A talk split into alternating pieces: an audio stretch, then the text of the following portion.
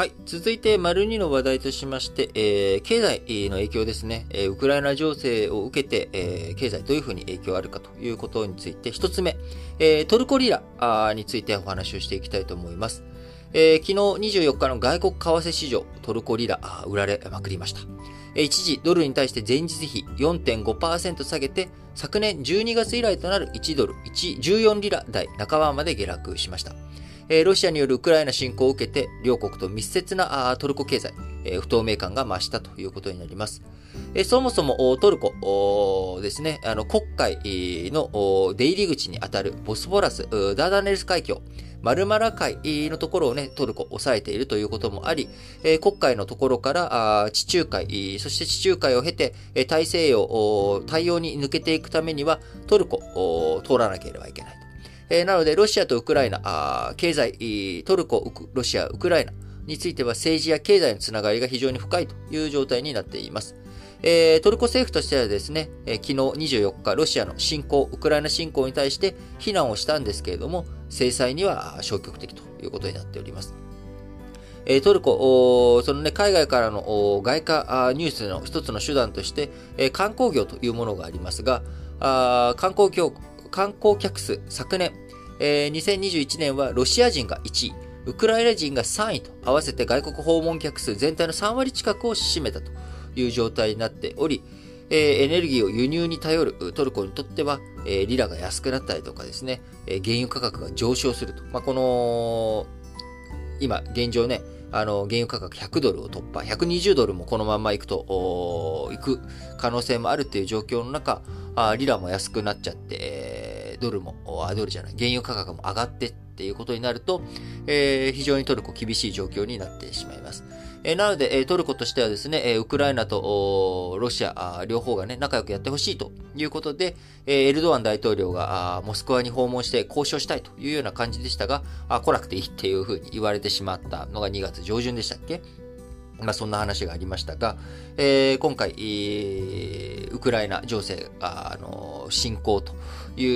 うふうに、段階が一歩進んだことによって、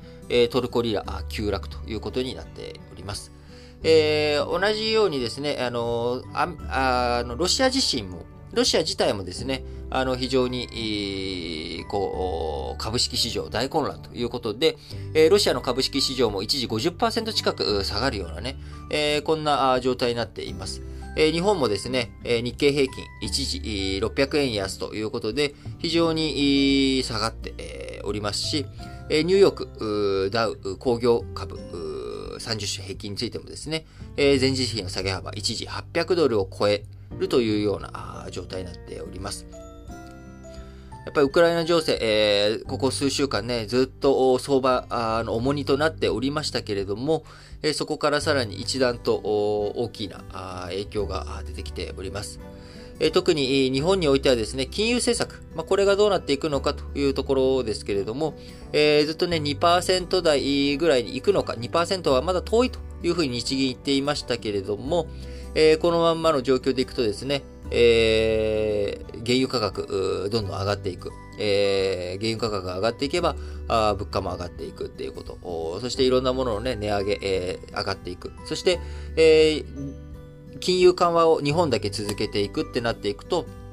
アメリカとか金利をね、上げていく、インフレっていうのは長期化、あもうね、一時的なものじゃないということで、金利をどんどん上げていくっていう風になると、日本もトルコと同じようにですね、えー、円安、が止まらないっていうようなことになる危険性、可能性が僕は十分にあると思っています。えそうなってくると、えー、日本の円が弱くなっていく。円が弱くなっていくと海外に対する購買力が弱まっていく。そして世界経済において今エネルギーっていうものの価格、価値というものがどんどん高くなっていく。で、それを買うためにはドルが必要。えー、ところがドルが必要なんだけど、円の価値が下がってしまうので、円でドルを手に入れようとすると、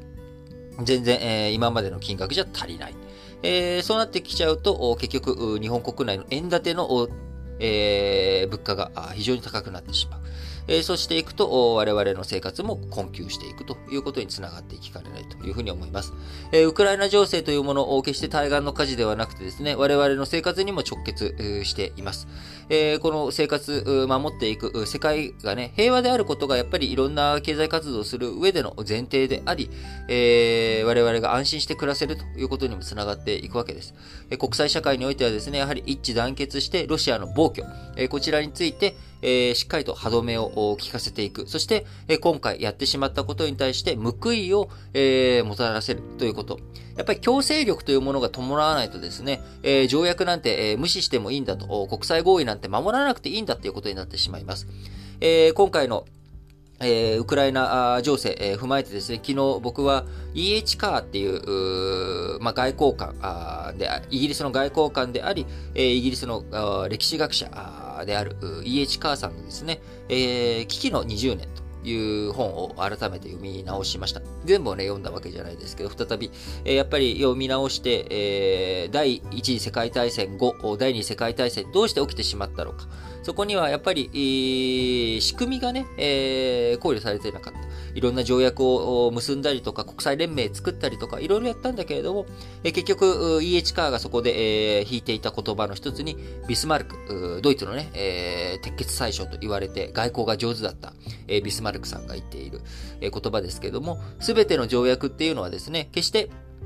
こう、その時点では合意されているんだけれども、その時点の前提となる条件、えこれが変わってしまったら、あ無視されうるものであると。そして大国というものは、条約を踏みにじる力を持ってしまっている。えー、なので、結局条約でね、縛ったところで、それを維持させるためには、あ諸外国含めた連携が必要だったりとか、あ踏みにじったことによって罰を与えるっていう仕組みがないとですね、えー、どうしても条約、その有効性、担保されるということにはなりません。えー、なので、そういったことを考えていくとですね、やっぱり今回のロシアがやったことに対して、えー、ミンスク合意なんて、えー、ないんだということで、まさに踏みにじったあ19世紀型のね、外交、ビスマルクが生きた時代19世紀ですから、その外交が展開されたということになるわけです。えー、なのでね、これに対して、えー、国際社会きちんと向き合って、えー、経済制裁やっていく